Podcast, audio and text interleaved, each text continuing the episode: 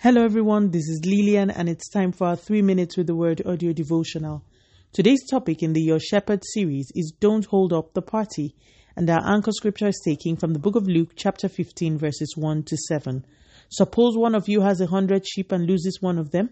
Doesn't he leave the 99 in the open country and go after the lost sheep until he finds it? And when he finds it, he joyfully puts it on his shoulders and goes home. Then he calls his friends and neighbors together and says, Rejoice with me, I have found my lost sheep. I tell you that in the same way, there will be more rejoicing in heaven over one sinner who repents than over 99 righteous persons who do not need to repent. Today's episode should be very brief. To everyone listening, whether you believe it or not, you belong to God. You were created by the Almighty, and the life you are living right now is only as a result of the breath He put in you.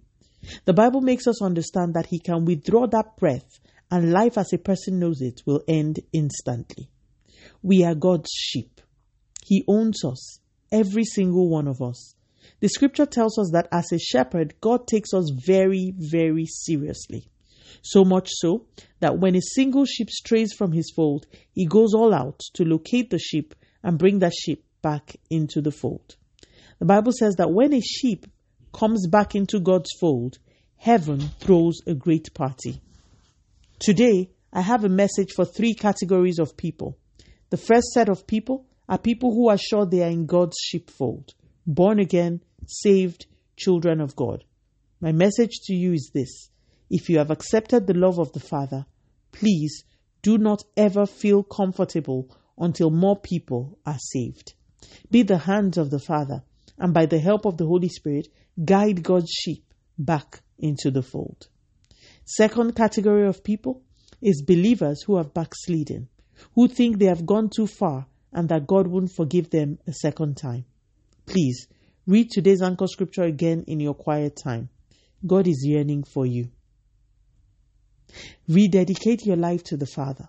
He never stopped loving you anyway and will be glad for you to speak to Him in prayer after so long. The last set of people are people who have never surrendered to the Lordship of Jesus. The Bible says there is no other route to saving your soul other than through Jesus. You see, when you, your, your, your breath leaves this body, the real you, which is your spirit, will still be very alive. Whether or not you accept Jesus determines what will happen to your spirit. You will either spend eternity in heaven if you accept Jesus, or in a place called hell if you don't. The Bible describes hell as a place of torment and urges us to avoid it. There's only so much I can say in three minutes, but I pray that today you will consider coming into the fold of the Lord. For all three categories, heaven is in dire need of a party. Don't be the one holding up the party. Let us pray. Father, in the name of Jesus, thank you so much for your word. Today, Lord, I pray for as many who are beginning to think about accepting Jesus as Lord and Savior. Please, Lord, reveal yourself to them. We come against every covering cast over the eyes of anyone listening, and we speak into their hearts a hunger for salvation. Thank you, Almighty God.